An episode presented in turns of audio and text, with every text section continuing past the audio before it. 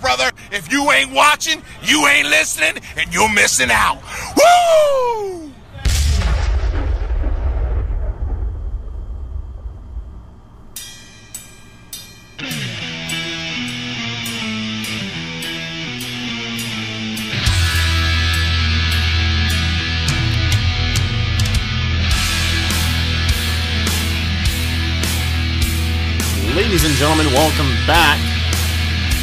Episode of the Cannon Fire Podcast.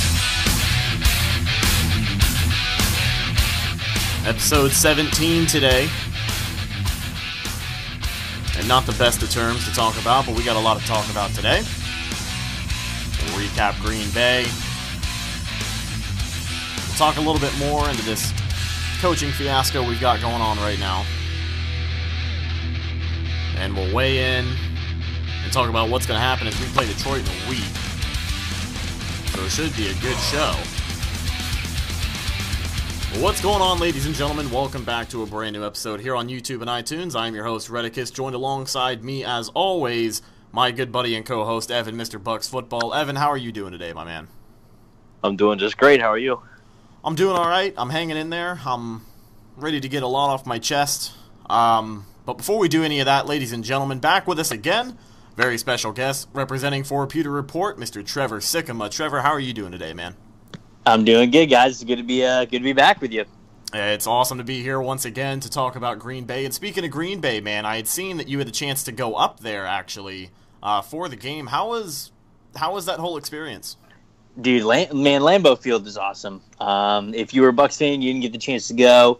Um, you've never been before. I feel bad for you uh, because I was I was lucky enough to go uh, when I saw the schedule come out at the beginning of the year. Um, I knew that this was the one road game I really really had to make sure that I made it to. Um, and dude, let me tell you, like all the narratives around Green Bay, like, like the stigma of it, very true. Okay, like every like everybody there, as friendly as can be um, obsessed with Packers football, and then two, this stadium is truly in the middle of nowhere, man. Like you get off the highway, and it's just this little town in Upper Wisconsin, and then just here's this giant cathedral of historic football. And so, man, uh, whenever the Bucks play in Green Bay again, you know, I know Bucks fans are hoping that that would be in the postseason before they play again in the rotation. Uh, but whenever that is, you you guys got to go. And uh, I had a buddy actually go up. He had spent that whole weekend uh, up in Wisconsin with his wife. He's a Green Bay fan, never been in Green Bay, never been to Lambeau. And uh, it was definitely really cool seeing all the pictures up there. It, it looked amazing, man. It, you really. There's such an aura around that stadium, and I, have never oh, even been there. But, oh yeah, no, it's it, it's special. It's a special place, and then obviously because I was getting to cover it, um, and it being the first time I was there, I got to you know go onto the field level after the game and get to see everything from kind of the players and the coaches' perspective of just Lambeau Field, and uh, it was surreal. It really was. I was just kind of like walking around, walking around the outside of the field for like 15, 20, 30 minutes, whatever it was after the game. I don't even know, um, but it was fun, man. If it, like I said, if Bucks fans are listening to this, didn't get a chance to go, if you have have a chance to go to and there are uh, so many Bucks fans. There, are way more Bucks fans than I thought that were going to be there for a road game, and so uh, that was really cool to see too. Now, um, special things do happen in Green Bay. Obviously, not for the Bucks' fate, but looking back at Sunday, the Bucks fell 26 to 20 in overtime against the Packers. It was a good game. It, it was definitely a good game. Came down to the wire. Couple of mistakes made. Obviously, some costly mistakes that lost us the game in the long run. But a good game overall. A solid game from the team let's i mean let's just throw it all out there. Let's talk about what happened. Um, evan if you want to throw your thoughts in first we'll kind of break this puppy down and we'll go from there. But how are you feeling about this loss to green bay? It really really just hurts man. Uh yeah and you know on twitter i've seen a lot of people put the blame on on one person or or one unit. Uh i think it was a whole team effort. Uh i think that the whole team played okay and then eventually when you play okay uh, for for so long, eventually it's going to bite you. Uh, I thought I didn't think special teams had a good day at all. Uh, multiple, I, it doesn't seem like Pat Murray can kick the ball that far into the end zone, and they just return it, and the kick coverage wasn't that great either. But uh, Bryan Anger got a punt block. that was a big turning point in the game. I didn't think special teams was was uh, that special. Um, offense, I, I thought they did okay with uh, you know with the makeshift offensive line that they had.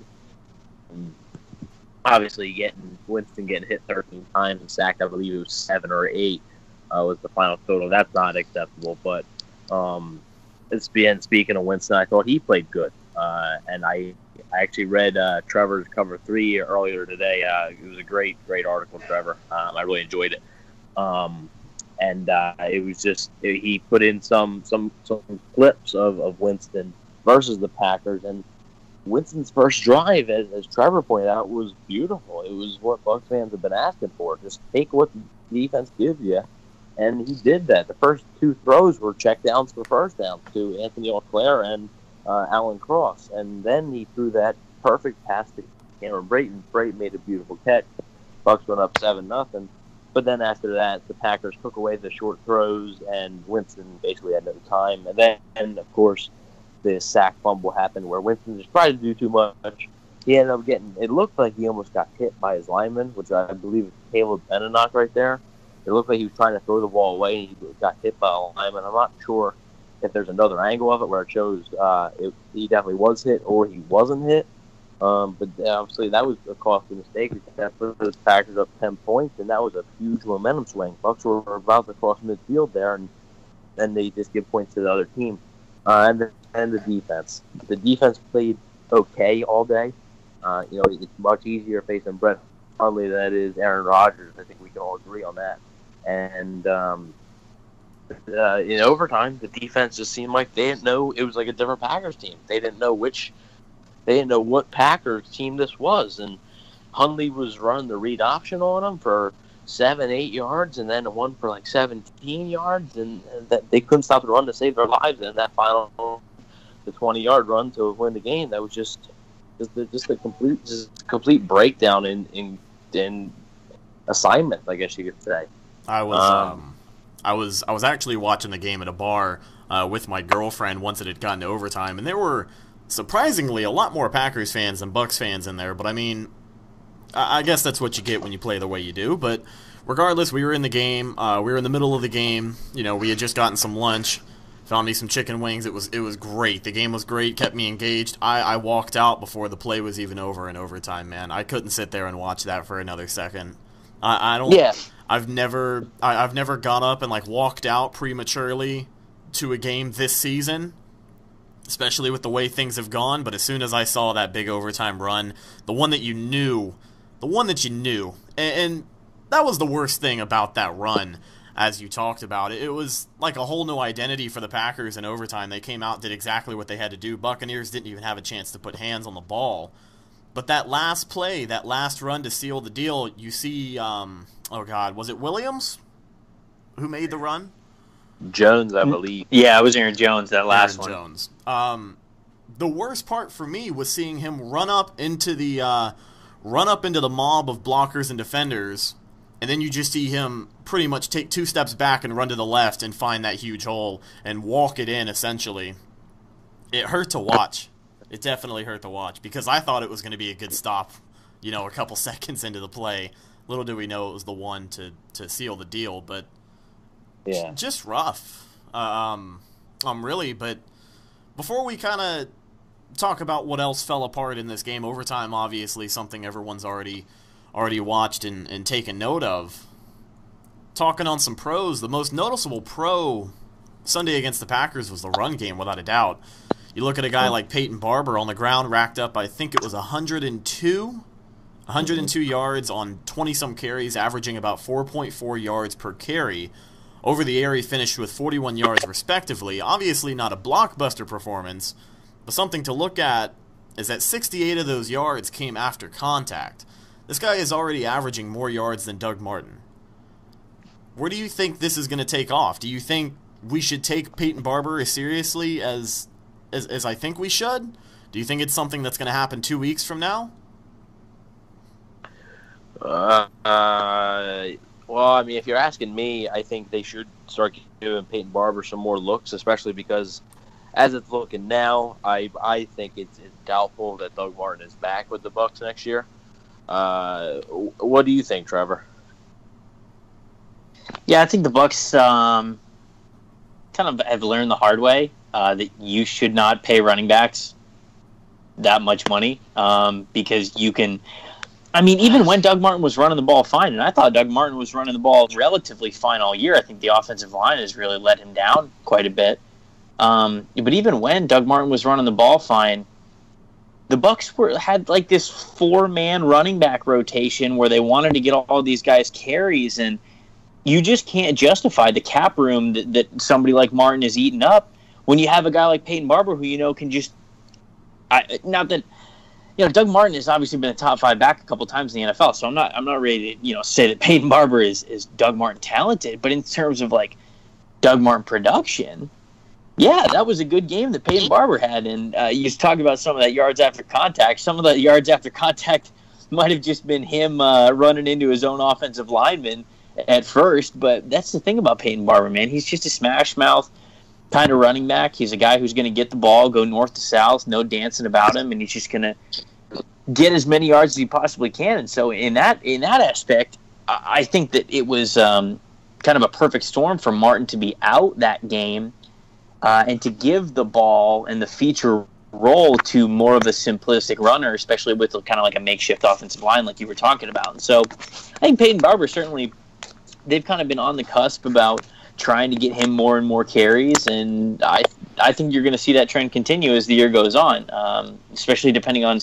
whether or not Doug Martin can get back. But I, I, I don't know. This this team also seems kind of hesitant to get away from some of the starting roles that they were named at the beginning of the season. So we'll have to see if, if that performance in Green Bay actually turns out to mean uh, more carries, more of a feature role, even when Martin gets back. Now, uh, something else kind of good that came out of the Green Bay game. Obviously, Cam Brate was out here doing Cam Brate things. He found himself in the end zone twice, both at actually really convenient times during the game. Uh, once on the first drive of the game to set the tone, and once to keep us in the game later in the fourth quarter.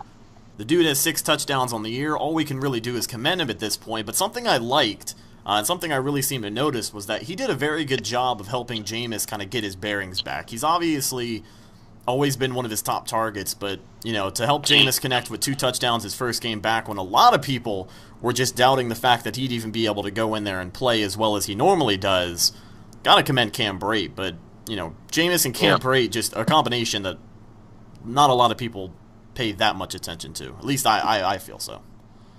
Yeah, I I think it was that definitely this game was definitely evidence that uh, Jameis Winston's his probably his favorite target is probably still Mike Evans, but his, his red favorite red zone target is definitely Cameron Brate. Um, I mean, the chemistry those two have are just it's insane. Um, you know, they they after pra- after practice every day uh, in training camp. You know, a lot of fans saw him working, uh, going out, run a couple routes here and there, just simple, just getting the timing down and stuff. And uh, him and Mike James and Mike Evans have that, but but not the way Cameron Brate and, and Jameis Winston have that. And uh, Brate's touchdown actually gave the Bucks the lead, uh, and and that is the second time that the defenses blew the lead when Jameis Winston was a starter. So um, the defense has blown two leads for Jameis Winston this year. A lot of Bucks fans seem to, to want to only blame Jameis for the team's four and eight record. Um, but you know, back back to Brate, uh, he's he's definitely good, and I think the Bucks should pay him. Uh, obviously, not over, overpay him, but you do have OJ Howard. But I think they should try to lock him up long term th- this off season, uh, or at least very soon.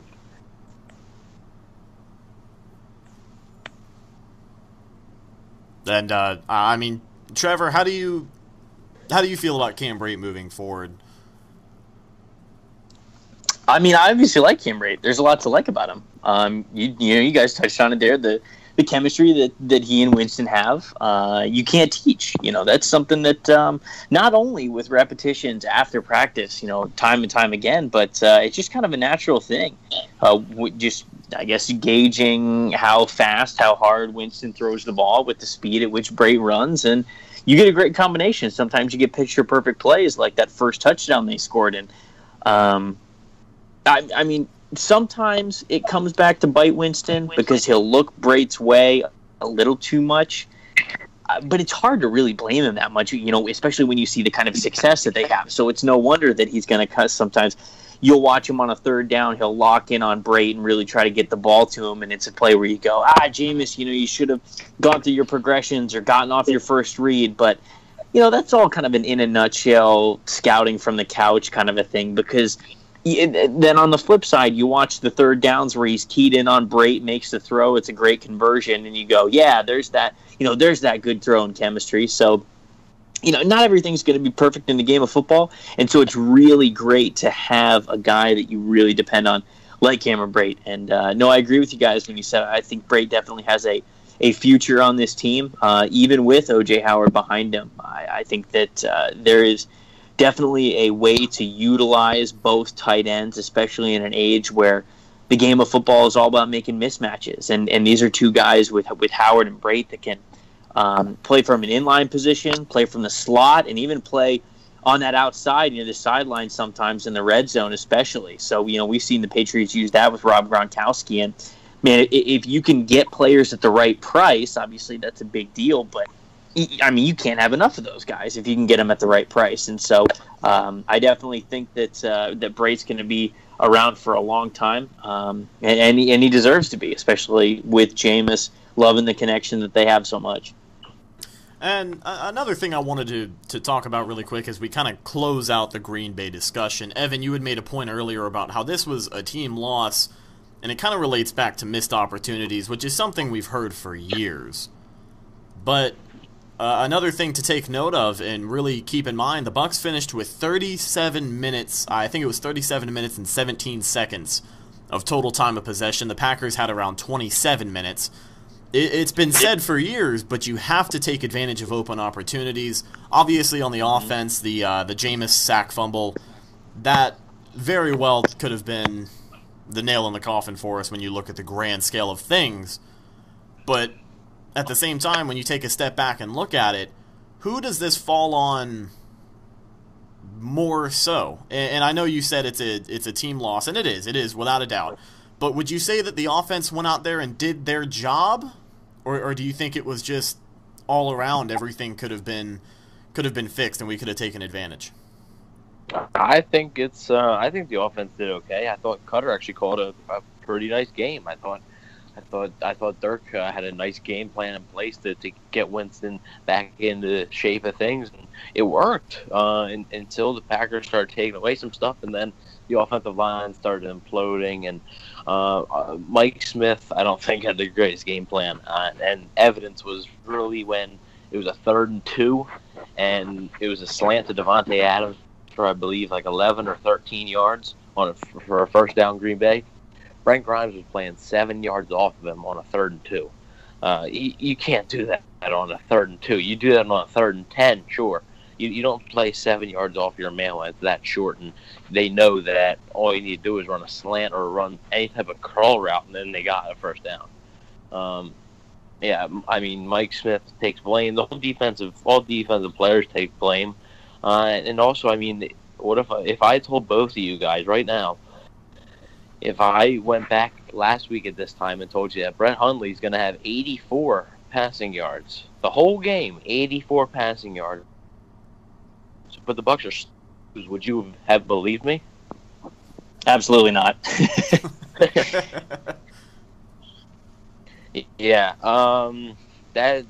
It, I mean, it was more like timing because the, their the Packers' run game started. Uh, I don't know why the Bucks really had some trouble with the run game, uh, but you know both running games were going, and uh, honestly, a lot of the announcers uh, calling the game were like, you know, I wouldn't even give Winston the ball right now, or I wouldn't even give Hundley the ball because the running games were producing so good.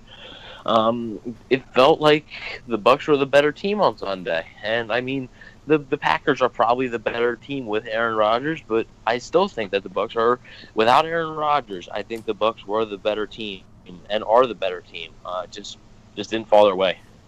But the sad truth of it is that we're four and eight, and Green Bay is not, and that's something that we can't we can't look around. We can't tiptoe around the fact that we are four and eight at this point in the season. Obviously, still have time to make something salvageable out of it, but really just a rough time. But I see exactly where you're coming from, man. You know, you look at the time of possession, you look at the way the run game picked up. Hundley didn't have the best of days, and it's very easy. You, you've seen a lot of teams take advantage of the mistakes that Hundley makes because he's a pretty solid backup quarterback.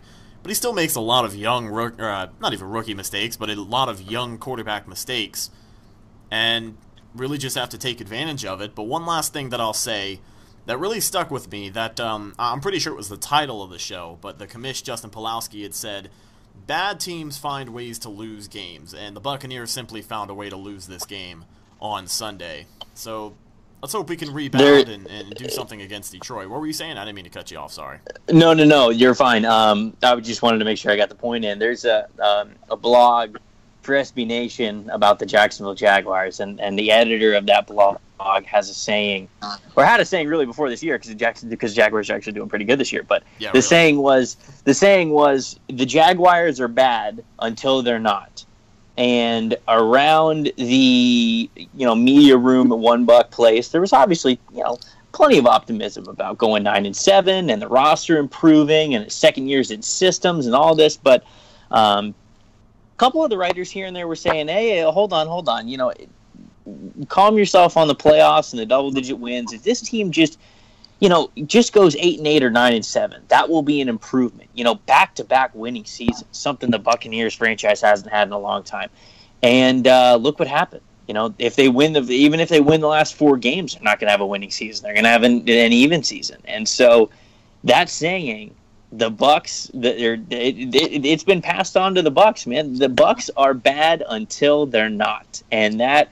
Um, I think it's you know when I thought of that, you know, I kind of sarcastically laughed, but it's true. I mean, you can't uh, you can't count your chickens before you hatch before they hatch. Even if you sign the great free agencies, you, know, even if you have the good draft, um, even if you bring in the right guy, you've got to do it on the field. And for whatever reason, for the last you know year, two years, three years, four years, seven years, ten years, the Buccaneers have found a way to lose time and time again, and uh, something's got to change, man. Something's got to change in that culture. It, it that that that culture right now is a losing culture, and um, they need a shock. They need a shock to that system. And you hit the nail right on the head, but I think the worst part about this season, obviously, a lot of pressure on the team coming into the season. Hard Knocks put pretty much a microscope up their ass that everyone was looking through. And it's very high expectations coming into the season. People latch onto something that we haven't seen in a while, which is a positive season, and hope for the best. And, like you said, it does take time. Two positive seasons in a row really would have helped us to establish the uh, establish the tone. So like like I said before, you pretty much hit the nail on the head. But the worst part of the season for me, and it's my defense every time I talk to someone, is that we were supposed to be good. And obviously you can say we were supposed to be good with any team, but out of the offseason, out of the draft, out of free agency, this was probably one of the best teams in the league on paper. And actually, at work, I have a coworker. I've talked about this guy on the show before. I can't stand him. I hate his guts. I've tried to like him, and I can't. And the worst part is that he's a Philly fan too, so I really can't talk shit to him. But that's that's the only excuse I have is that we were supposed to be good, and I think that's why this season just hurts so much more than any other season because the high hopes that everyone had, double digit wins, playoff, wild card, however how you know, however far we were going to get into the playoffs, that was the expectation, and expectations were certainly not met as we are 4 and 8 right now having this discussion. But mm-hmm. Speaking of a 4 and 8 team, obviously there's going to be some changes. There might not be some changes because that's the way the world works right now, but you know, there are rumors going around of changes with the coaching position, pretty much the front office. There's rumors. Let's address those rumors right now. Evan wanted to talk about the coaching fiasco. Come January, what are we going to be looking for, man? Because I've, I've heard every which way. I've heard new coach. I've heard no new coach. I've heard fire pretty much the entire front office. Obviously, these are fans talking and everyone getting on a platform to talk about it, just like we are right now. But what I, I mean, in a realistic sense, what should we look for come January? Uh, I mean, to me, that it all depends on how, how they how they how the Bucks finish. Uh, if, if the Bucks go out and lose to the Lions this Sunday, I don't see them win a, another game. I don't see how they beat Atlanta on Monday night. Uh, I don't see how they beat Carolina in Carolina on Christmas Eve. or I don't see how they beat New Orleans unless New Orleans rest their starters. Um, I don't see how they beat them on New Year's Eve. So uh, I think this game is big uh, for the Bucks. Uh, it's big for Koetter, that's for sure. Because yeah, I mean, I think Koetter, unless he unless he beats Detroit and maybe beats like Atlanta and Carolina, I think he's pretty much gone. Um, and you could tell. Uh, I mean, Trevor, were, were you at his press conference post game? Yeah, yeah, I was. You could tell there was something. He looked like he was just tired of everything. Like he wasn't really talkative. Uh, obviously, not, I'm not saying you're supposed to be happy and uh, all smiling after a loss, but uh, he just seemed. It was just different, and it, it felt different. And I, I, think I think he realized that you know his job could, could really be in jeopardy, and he needs wins in the worst way. So come January, I mean if he's fired, uh, it'll be obviously it'll be January first. It'll be New Year's Day. Um, that that's black that's Black Monday in the NFL. But you'll hear his immediately when he's fired. You'll hear Jon Gruden. You'll hear Josh McDaniels. You'll, you'll hear Jim Harbaugh. You'll hear all these names and. And then after, maybe like two, three days after, you'll start to learn of the actual candidates and not just the names that the fans are throwing out. So uh, I think that's what to expect. Uh, what are your thoughts on the whole situation, Trevor? Yeah, no, I think uh, you know you guys are pretty plugged in. Uh, you definitely uh, you know what you're talking about in, in this little situation here. But no, I agree with you, man. Koetter just seems like he's a he's a guy who's tired. Um, he's a guy who's who's tired of doing everything that he could possibly do. I think, to, and, and to his credit, what he believes is the best of his ability to get this team ready to prepare them week in and week out. And uh, again, it goes back to this: the Buccaneers just find a way to lose, whether it's injuries here, whether it's a boneheaded play by this guy, uh, missed opportunity here. You know, Nick Folk being terrible one week. Um, like what, whatever it is, this the Buccaneers team finds a way to lose. And man, um, I understand the Koetter's tired. I understand it because you're right. He looks exhausted at this point uh, because he it just it's time and time again this team uh, is somehow able to even in the game even if the games that they like you said earlier had the lead late they're able to snatch defeat from the jaws of victory or whatever you want to call it so um, i do not think that that Koetter's going to survive this season i think mike smith is going to be gone as well i think he's going to interview for some head coaching jobs uh, as hard as that is for Bucks fans to believe, because you know he was a two-time Coach of the Year with Atlanta, so that's going to happen. Mike Smith is, and I do think that he is going to get a head coaching job finally this time around. Uh, not sure what's going to happen with Koetter, but I don't think he's going to be brought back. Um, Jon Gruden is is a real possibility for this team. He really is. I can say that from uh, a couple of different angles that we have heard, um, that from sources that you know we're keeping in touch with. That, that the possibility is there. You know, I'm not saying it uh, to the degree of the possibility, but I'll just say that it, that it is not a fairy tale wish that a lot of people are talking about. This is something that really could happen. But you said some couple candidates there. John Harbaugh, if they could pull him away from Michigan. Josh McDaniels from the Patriots, sure. Um, couple, of, I mean, Bruce Arians, if he gets canned from uh, from Arizona, he is a smart coach. Uh, Todd Haley, if they want to stay offensive, you know, with from the things that he's been able to do in Pittsburgh, Jim Schwartz possibly, who is uh, who is the DC for Philly, who's kind of revolutionized that Philly defense. If the team wants to go more de- defensive centric, but those are just kind of the hot names that we're rolling around. Like you said, after Black Monday, we'll really really get to the Glazers actually uh, are targeting. If in fact the Bucks coaching position comes open, like I believe it's going to. Yeah, well, I mean, you know, mention you know what the Glazers are, are looking for with the Jon Gruden situation, do you think, and, and this is also from, from what you're hearing, do you think it's the Glazers more interested in bringing Gruden, or is it Gruden more interested in coming here, or is it a bit of both? Um, I would say just from my angle, I know that because obviously we broke the story – um, this summer talking about how John was ready to get back into coaching. And this isn't kind of like a, an old story that he dusted up. No, no, no. Like he really wants to come back, man. And uh, but everything that Scott wrote in that article, that Gruden article, is true. He still lives in Tampa. He loves it here. Um, he has said himself. He even said at the press conference, you know, I will always consider myself a Buccaneer. You know, the Buccaneers will always be my team. You know, whether it's the special memories or the fact that he's lived here for so long, covered the team, whatever it is. And so the connection there is kind of obvious. Now, it gets a little bit tricky because they are obviously putting him in the Ring of Honor.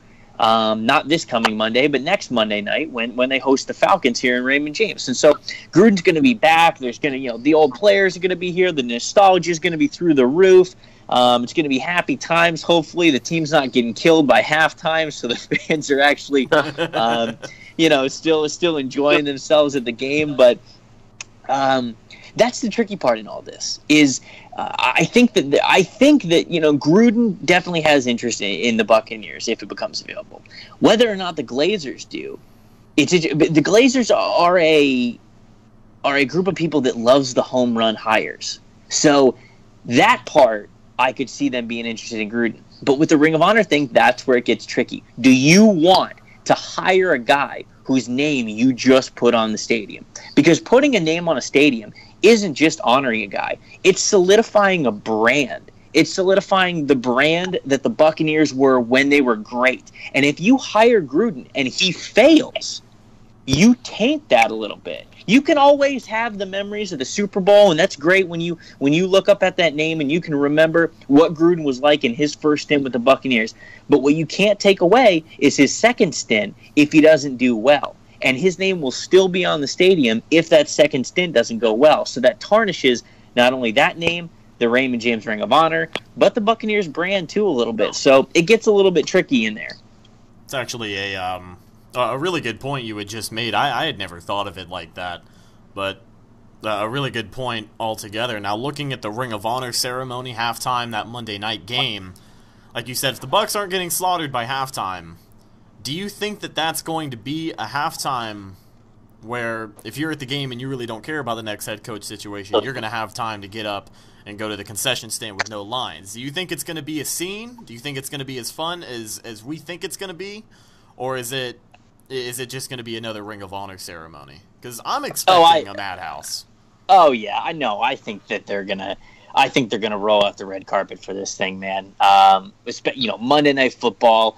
They're gonna get every old player they can to come back. Uh, the, you know, they're all gonna be there around him. It's gonna be. It's gonna kind of be like when they honored the Super Bowl team, but I think it's gonna be even more pronounced because they're going to have uh, more features on, on Gruden um, and that team, that time. And no, I, I think that uh, if you're going to the game, um, you're buying the ticket, and half the reason you're buying the ticket, hell, maybe even the whole reason you're buying the ticket with the team's uh, record as bad as it is, is for that show. I think that you're going to enjoy it. I really do. Yeah, I mean, I, I, think, I think that uh, it, it's going to be even more electric with, with, the recent rumors. I mean, if you know these these rumors have just um, shot up in the air and a lot of people are talking about him, and uh, honestly, most Bucks fans know about him. Um, and you know, they're the Bucks fans are smart people. You know, they check Twitter and stuff. They know what's going on, and you know, it's it's not just a not just a normal Ring of Honor ceremony. It's he could be the, you know, just think about it. This, okay, he's gonna walk into Raymond James Stadium. Just think about it. the next time he could walk into Raymond James Stadium, he could be coaching the Buccaneers. That I mean, the fans are going to be, I don't know. I they're going to be loud for him, and who knows what's going to happen. All I know is that for Dirk Koetter's sake, I hope they're not getting killed at halftime because fans might start chants then, uh, right in the crowd. They'll start chanting, you know, uh, his name and fire Koetter and all that stuff. So I, for for Koetter's sake, I, I hope they're not getting killed uh, by halftime. That would be probably the worst case scenario. But um, I mean, you know, I, I Scott brought it up a, a few weeks ago in an article. Trevor, um, do you think Gruden maybe you know he studies film? And I'm sure if he's truly interested in, in I can't confirm he, he studies film. He gets he gets there at like 4 a.m. Man, it's crazy. Sorry, keep going. Um, and you know he, you know he he okay he says that he studies film, and um, that you know he and obviously he does information on he collects information on the teams that he's gonna call uh, he collects information on, on both teams and does the production meetings and all that stuff. You know, Reynolds said, you know, maybe just maybe when Gruden is is checking out the Bucks and stuff, check out their roster, check out the depth charts and stuff like that, uh, stats, and maybe he's looking at that for other reasons than calling the game. Um, and then he also Reynolds brought up, uh, I believe it might have been last week, that just maybe uh, the Glazers and Gruden have just the chance encounter in the tunnels of Raymond James Stadium, uh, and maybe that that sparks up a conversation. Um, you know, I just Sparks It- up a fist tough- fight. It'll be on say. TMZ the next morning. yeah, and then I, I then I don't think he's back. I think I think it- I think it'd be safe to say that Jon Gruden would be coming back. But um, I mean, it's just everything everything about this Ring of Honor thing. It could be a great night for for Jon. Jon Gruden could be a great night for Bucks fans that want Jon Gruden. Could be a horrible night for Dirk Koetter. But um, how uh, like do you think that if Gruden is truly interested in that job, Trevor, that he'll he'll be paying attention a, a bit more to Tampa Bay in this game? Um, I'll just tell you that I, I think that um, and Gruden plays plays pays plenty of attention to Tampa Bay already. Um, he kind of when we walked in the room to do that little story with him, he he knew the Bucks roster top to bottom. Um, it you know we were even talking about he and I were, were going back and forth about the Chris Baker signing, and uh, he even brought up some of the guys lower on the depth chart. He was talking to me about Clinton McDonald and the things you could do with him, and um, yeah, I, will just say that, that that Gruden knows the Bucks roster pretty dang well already. So um, I think the groundwork has already been laid for the interest of him to come back to see him. Because, dude, I, I'm just saying this: if the Bucks weren't good, that you know Gruden probably wouldn't be that interested. But the fact of the matter is, is that They this is a this is an incredibly talented team that is with a franchise quarterback that is underperforming. And Gruden, honestly, if there is interest between both these parties, he's got to be salivating. No head coach gets to come into an environment like that, you know? Normally, when Uh-huh. head coaches come into an environment, you you don't have a quarterback, You you, don't have a ground up. defense. You know, yeah, you're you're you're picking high in the draft. Man, if Gruden can get his hands on this Bucks job, he would be salivating. So I think that's my thought there, and I think that uh, to your point, I think that uh, Gruden already recognizes that right now. Now, you had talked about the situation that Gruden would come into, and as much as I would love Gruden to come back, it's such a storybook situation, especially if he comes back and does well.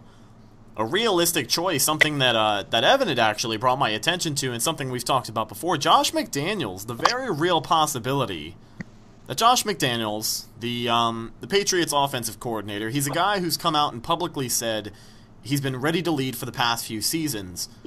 You look at the you look at the situation he comes into. There's obviously talent on the offense right now, star wide receivers, especially if we um, especially if we have everyone rolling into next season and we've got things figured out, like Chris Godwin, he can establish himself a little bit more. You've got a star wide receiver core. You're kind of leaning into a running back situation. I, I mean, depending on what happens in the draft, depending on how we finish the year. Obviously, we have four year or uh, four years, Jesus, four games to find out how Peyton Barber is going to be doing. And you look at, um, Jesus Christ, you look at an underperforming quarterback in Jameis Winston, the perfect situation for any coach, like you had brought up. Do you think a guy like McDaniels could come in and do a good job? I, I like I like this prospect of McDaniel's, and everybody kind of points to how he was in Denver, but I mean, I mean, let you know, He was think about Cutler. Right, and, and not even Jay Cutler. Like I'm pretty sure McDaniels is the one who drafted Tebow. You know, like this is, and I know that people are going to say that that was a bad pick, but like that that was his era in Denver before he went on to New England. When he so when he was a head coach, so everybody will judge him on that. But guys get better in their second stints all the time. You know, first year, first time head coaches, man, it's tough, and uh, especially when you were in the situation that Denver was in with not having a quarterback and taking a chance on Tebow, and then all of a sudden you're you got a couple of years where it's basically wasted with you as a head coach. Now instead he goes to the Patriots, been with the Patriots forever. Uh, he's worked with Brady for the longest time. I like the McDaniel's idea, I really do, because you know he's had the talent up in in uh, New England. I like some of the play calling concepts and the things that they've been able to do with Gronkowski and some lesser receivers, some lesser running backs, making the most of them. I understand that they have Tom Brady, but you know you can you can even it out with some of the talent that I think the Buccaneers have. So if I'm a Bucks fan, I would be I, I would be welcome to, to the idea of Josh McDaniels being the head coach. Yeah, and if if Gruden doesn't pan out, you know, come January, that that ship has come and sailed, McDaniels is my definitely top guy in a realistic sense because, like I said Yeah. before, as much as I would love to see Gruden come back, if something doesn't happen and we don't get our way, McDaniels is an excellent option. But Evan, how do you feel about McDaniels coming in and, and hopefully doing a good job, man? If he even does come in. I mean, it, it's just like just like uh, Trevor said. Um, he, you know, he's been working with Brady for the past uh, nine, almost close to ten years. Uh, I'm I'm not sure exactly how long it's been, but um, you know, he, he gets into fights with him as you saw on Sunday. But uh, you know, and that's just because I think those, those guys both want to win, and I think. You know, a lot of people. I posted. Uh, I, I posted just a picture of McDaniel's and on uh, my the fan page as a story, and I just po- I just said I'm getting more and more intrigued by Josh McDaniels. I posted that last night, and I got a bunch of these the the DMs uh, replying to the story and saying, "No, you know he's horrible. Look at look at what he did in Denver." And my response to them was was all the same. I said, "He's I'm sure he has learned from that experience. You don't just get fired and then forget about everything else. Like they, they say, you know, you you learn best when when you fail. And that You was know, also you not- eight years ago. yeah, I mean, he's changed as a coach. His approach, his play calling, I'm sure it has all changed. And I mean, just how he handles things has changed. So, and I, and I think, I think it, it could definitely work. I, I, I really like the idea of, of McDaniel for the Bucks uh, with the offense, and I hope he could bring along a good defensive coordinator along with him because I think the Bucks need uh, to focus on defense this offseason. I definitely think uh, if they focus on offense, should be a running back and O line, but I think defense is the number one priority for him this offseason. Um, and, and pretty much, you know, I think it, it enhances it. The chances go up for McDaniel's if if a guy like Jason Licht is still here, and that's what I want to talk to Trevor uh, about next. Just a little side conversation about that. Um, you know, if if Jason Licht stays, McDaniel's could be a possibility. If Jason Licht stays, Bruce Arians, who if he gets fired, could definitely be a possibility. He might even be the front runner then if Arians gets fired and Jason Licht stays, because Jason Licht had a partner hired him back in his AZ days. And you know, do you think Licht gets another shot here? Could uh, Trevor? I mean, you know, it, it's hard to imagine because normally NFL GMs get their choice at one head coach, and if that head coach doesn't pan out and he gets fired, normally the GM that hired him gets fired too. But it, it, it's a it's a weird situation with Licht because, like you said, if if Gruden wasn't, if the Bucks just sucked and had no talent like they did in 2011 early, um, if they if they just flat out sucked, Gruden wouldn't be interested. But if they also flat out sucked, we'd always be saying, "Oh yeah, Licht's got to go." But because they're so talented, we're like, "Well, maybe you keep Licht." What are your thoughts on the situation, and what do you think's going to happen? Well, I'll just start by saying, like, Gruden's going to come back. There's definitely going to be negotiations about some sort of control um, over the roster and the GM moves because um, Gruden hated the GMs that he worked for when he was here in Tampa Bay. That was a big part of the split, and that's why you saw a lot of the roster fall that you did. The the salary cap was was in the toilet basically the entire time after the Super Bowl year. Um, so I think Gruden's going to have a say in who's the GM. Uh, but I do think that Jason Licht ultimately sticks around, and, and right now he's in a contract year, so that makes it easier for them to move on from him if they would like to. Um, but it also makes it easier for them to re-sign with their own stipulations if they would like to. But here's the thing about Jason Licht. I think Jason Licht's a great talent evaluator. Actually, um, I think that he has been able to see certain things things and people. I think he's been draft pretty nicely. The problem is that things haven't panned out to a certain degree, and and, and certainly there are going to be plenty of people who come up and tell you that that um, that he needs to go for that reason. But me personally, I like the philosophy that Jason Licht has when it comes to evaluating players um, and free agents as well, especially roster moves as well. When he sees that he can improve the Buccaneers roster, he's not afraid to do so. Um, the problem with him is I don't think he was honest enough with himself about the important positions of football, and that is the offensive and defensive lines. Um, because where I think Jason Licht might be might have a little bit of a fault here is I think that he he has a tendency to maybe believe in his guys too much. You know, it was for example, you know, kind of uh, Donovan Smith, uh, kind of holding on to him as long as they have. Um, Willie, William Gholston paying him the money that they did with the sack incentive that they did, thinking that he was going to somehow become a sack guy when he never was.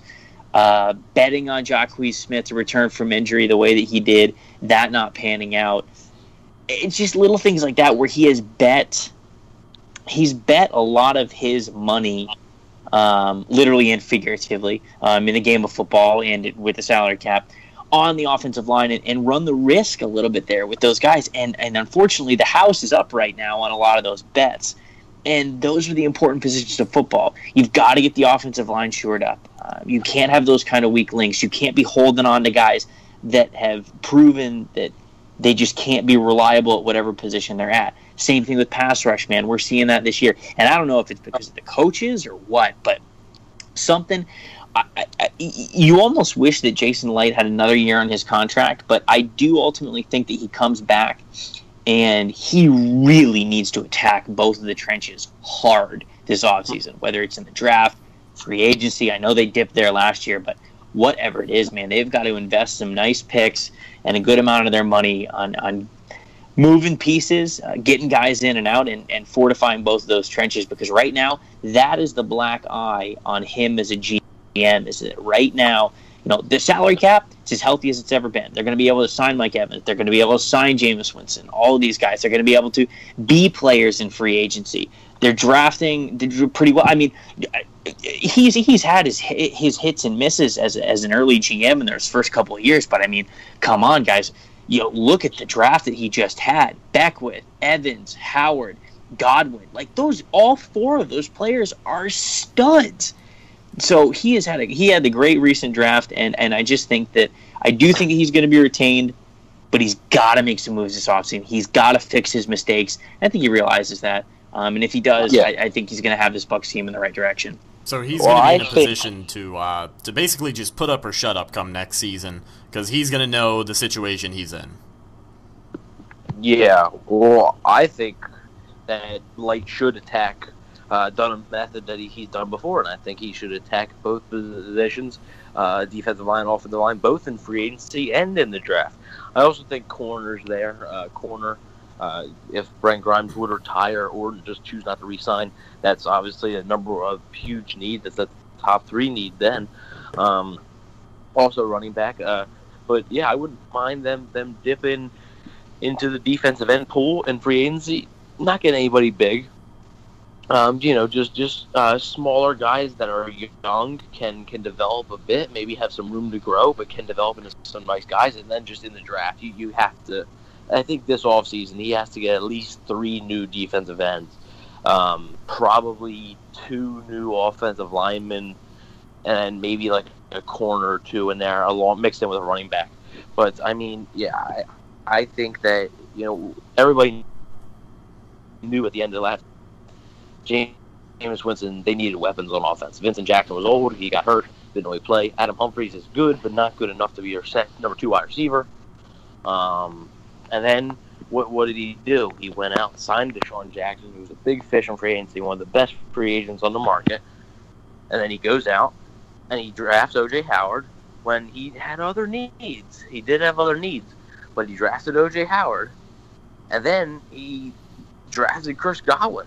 I mean, how how much more weapons can you get? So I think when Licht identifies that he needs something that badly, I think he goes and gets it. So as Trevor said, um, I think that he, he will do that if he's retained. Now, the thing that I want to ask Trevor, or he might have already said this, but I might have missed it.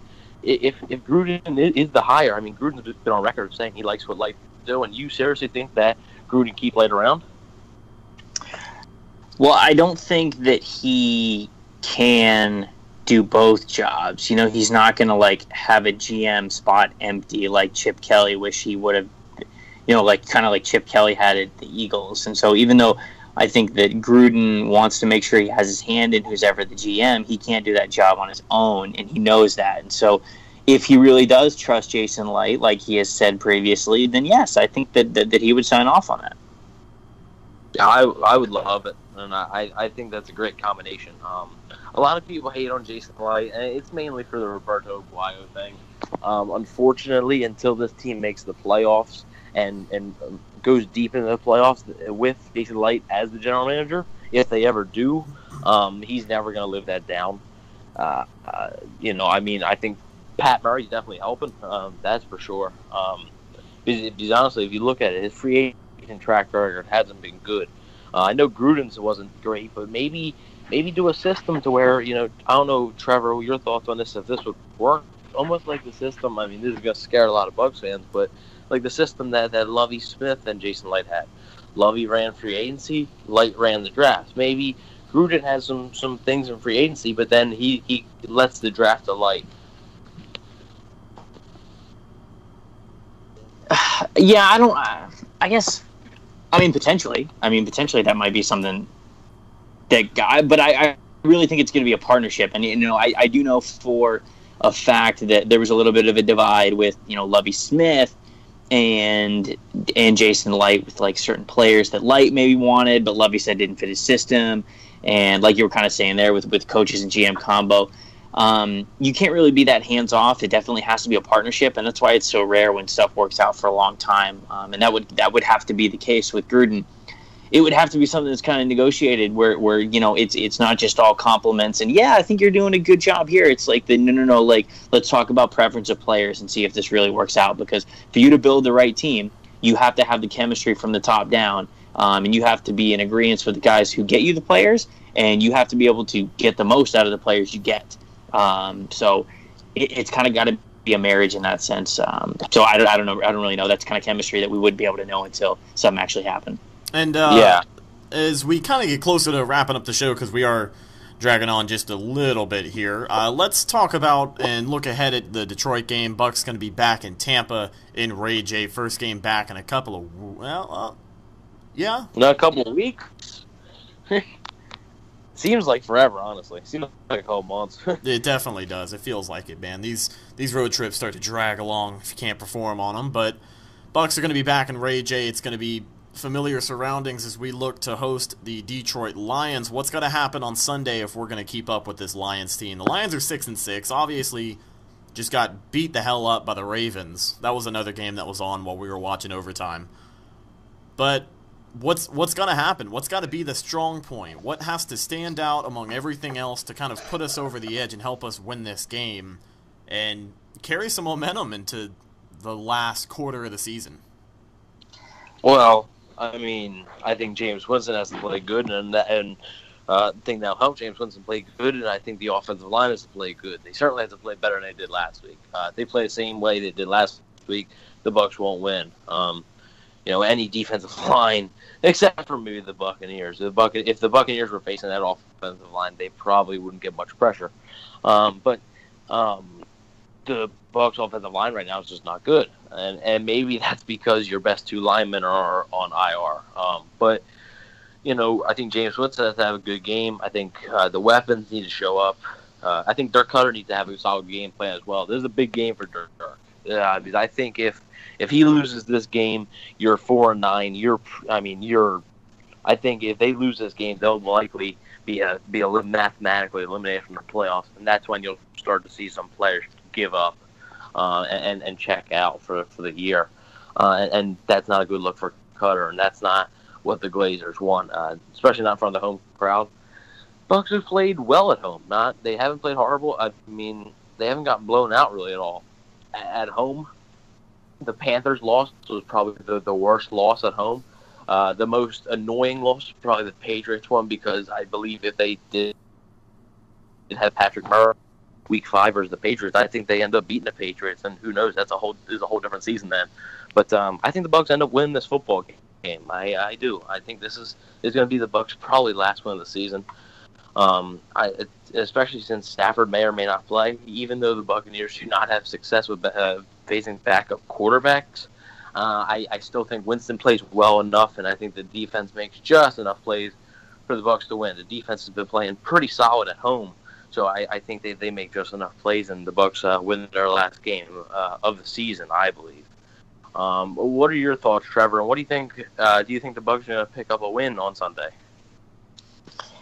Um, circling around to the theme I brought up earlier, the Bucks are bad until they're not, and so um, it's hard for me to it's hard for me to pick them. Uh, I said that kind of earlier in the year. I knew that the Miami and the Jets game were probably going to be their two most likely wins, and they were. But uh, they've obviously struggled to, you know, whether it's keep up with the better teams or get out of their own way or whatever it is outside of those two games and outside of the four games that they've really just played the worst four teams on their schedule. And so, uh, if Matthew Stafford plays, I think this is the Lions game to lose. Certainly, even though it's on the road, they've been playing decently well, and I think he's going to be able to. I, I, I really think it's going to come down to Mike Smith, man, because let me tell you, uh, Mike Smith was actually doing some good things in that Atlanta game, and he was kind of getting, you know, he was he was holding Julio Jones's targets, and he was getting a little bit of pressure, he was getting kind of creative, and then all of a sudden, when things started to go wrong, it's like he immediately reverted back to what got them in the hole in the season in the first place, and just got super conservative with everything that he's doing just don't do that against the Lions, and you got a chance. Uh, if that defense can step up, continue to be aggressive, and be aggressive for you know 60 minutes, then then I think this team has a chance. You know, I think Jameis Winston has a chance to, to sling it around uh, this Lions defense, and uh, you know, the Darius Slay and Mike Evans matchup is going to be the key one. But uh, even more so than that, I think the mismatches around that are going to be important. You know, J- Jarrad Davis, uh, athleticism on athleticism with OJ Howard. Uh, we're going to get to see DeSean Jackson hopefully have some good uh, good matchups, and and and you you got to hope that Dirk Koetter puts him in positions to, to to play well because I don't expect the Bucks to be able to run the ball as well as they did in Green Bay. You know, whether it's Barber or Doug Martin or whoever you want it, because they're still going to be without Marpet. They're still going to be without Dotson. So in that sense, like the passing game's got to take a step up, and um, you know the Lions are going to take a step up from whatever the Packers passing game was and their offense, and they're they're pretty diverse there. But I, you know, it's just uh, I, I think it's a matter of of which coaching staff I trust, and even though the Lions coaching staff has been up and down for a long time, a couple years here, even I don't trust Dirk Koetter right now. I just don't trust him and Mike Smith to get it done because they have uh, they've burned that bridge for me in terms of picking this team uh, a couple of times this season pretty badly. So uh, I got to go with the fact that the the Bucs are bad until they're not, and uh, I'm going to say the Lions win this one. Yikes! Do you think? Do you think that? Do you think that the players still trust Koetter, or do you think that the, he's starting to lose the trust? Um, this is an interesting question because you know about six weeks ago gerald mccoy was asked if he thought that he was being used properly or improperly and he basically let the cat out of the bag and said uh, yeah i think they're uh, doing a terrible job of using us. Um, in very less words in fact it was a one word answer that kind of said it all. And so i think that there has been some doubt among the players but i will say this too. Gerald mccoy has um, has said that he is going to, you know, he is taking it upon himself, whether the coaches are doing their job or not. You know, he didn't say this. This is me interpreting it. Um, whether the coaches are doing their job or not, um, whether some of the players are getting down or not. Joe McCoy is going to do his best to tell these guys and remind these guys that, hey, you know, you only get 16 of these things, and your life in the NFL is not forever. Enjoy the last four games, get the most out of the last four games, earn yourself a little money this offseason, perhaps, or whenever it is that you're going to sign this new contract because of how well you might be able to play in these next four games. That's kind of the message that Gerald McCoy had to the rest of the team. So whether or not they trust Koetter or Mike Smith, um, I've got to think that their trust for them, they'll never say this out loud, but their trust for those guys who put them in this four and eight hole, even though it is up to the players, it's still up to the leaders of the coaches. It's got to be wearing thin, but um, I, I, don't think you're going to see the players give up. I'll say that. Um, I, am not really expecting that. You know, there will always probably be one or two guys that might have a bad attitude about it, but as a whole, I don't really see this team giving up, even if they might have already on the inside given up on their coaches, which could very well be the case case because of the they're in.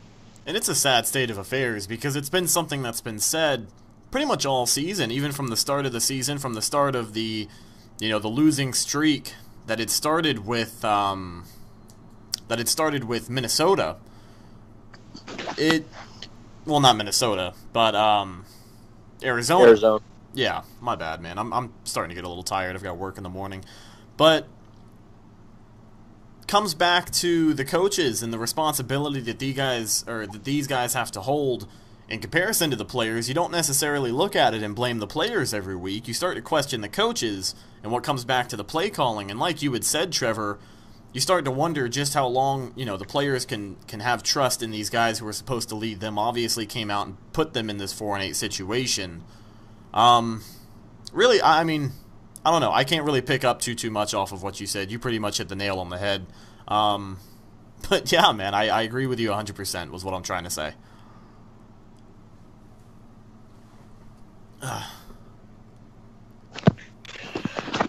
Well, Rhett, do you have uh, you have a prediction for Sunday? Honestly, this is probably the first time in a couple of weeks I have no idea what's going to happen.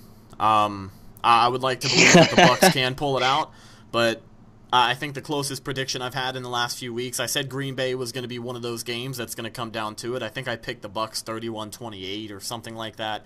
Came down to overtime, but I honestly can't tell you what's going to happen against this Detroit team. It's it's going to be an interesting one. It's going to be one that we're going to pay attention to. It's going to be one where you're going to want to watch. Um, you know, a lot of the key matchups that Trevor had brought up, but I, I don't I don't have an answer. I'm just hoping we win at this point because I, I don't. I'll never agree with tank season unless it's for a good good purpose because a lot of people are kind of jumping on the bandwagon to tank this season already.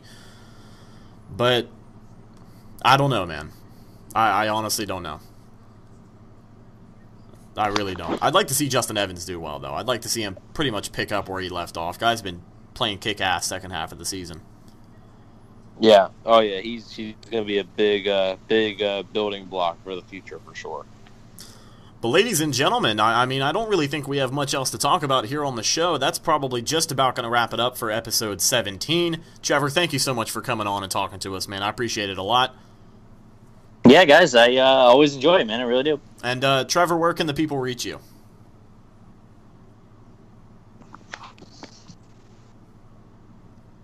Instagram, Twitter. Oh, sorry. Um, yeah, no, you can uh, you can reach me, uh, or you can see all my stuff over at uh, pewterreport.com. That's where I post all this stuff, and then uh, Twitter is kind of where I, I mainly post all my you know tomfoolery and, and articles and, and just talk about NFL football in general. Um, so at Tampa Bay Trey, if you guys want to follow me there, I'm, I'm pretty active. Uh, anytime you tweet at me or respond or send a meme or whatever it is, I'm pretty uh, I'm pretty engaging on that because that's uh, basically my lifeblood. I never put my phone down, so that's probably the best way to reach me. But no, I appreciate I appreciate you guys having me on tonight. And uh, one last thing I actually wanted to ask about. I meant to ask earlier when we were talking about yeah, uh, sure. Green Bay fumble, but you said you're on your phone a lot. Did you happen to see that one video that's been floating around? They put "My Heart Will Go On" over the uh, over the Jameis fumble. I didn't see it. Uh, I didn't see it for the fumble. I saw the Titanic music dub over the Aaron Jones run to win the game, uh, oh. but I didn't. I didn't see it for the fumble for the for the fumble, it was um, the first clip was the Jameis fumble from Green Bay, and then the second part of the clip was uh, the Rose Bowl fumble a couple of years ago against Oregon. Oh, so it was God. definitely definitely pretty traumatic for me because I wasn't expecting the jump when I had first watched it, but it it, it left me with mixed emotions. I'll say that. Evan, were you able to see that one? Uh, no, I should check it out though. I was able to see uh, Joe Flacco eat the W though. Oh yeah, that was a good one to watch. That was a good one to watch. God, this hurts me so much. But, ladies and gentlemen, that's just about going to do it for this episode of the Cannon Fire Podcast, episode 16. If you haven't already, make sure you follow us on Instagram at Cannon Fire Podcast and subscribe on YouTube and iTunes at Cannon Fire Podcast as well. Signing off for Trevor and Evan, I am Rhett. Hope you guys have a great rest of your week. Remember, go Bucs. Why pay more for a separate CoQ10 supplement? Enjoy twice the benefits with SuperBeets Heart Chews Advanced from the number one doctor, pharmacist, and cardiologist recommended beet brand for heart health support. The new SuperBeets Heart Chews Advanced by HumanN is now infused with CoQ10. That's essentially like getting CoQ10 for free. Our powerful blend of beetroot, grapeseed extract, and CoQ10 ingredients support nitric oxide production healthy blood pressure, healthy CoQ10 levels, and heart healthy energy with two tasty chews a day. Plus, SuperBeets Heart Chews Advance are plant based, so you get heart healthy energy without stimulants. For a limited time, get a free 30 day supply of SuperBeets Heart Chews on all bundles and 15% off your first order by going to radiobeets.com and using promo code DEAL. That's radio, B E E T S dot com, code DEAL.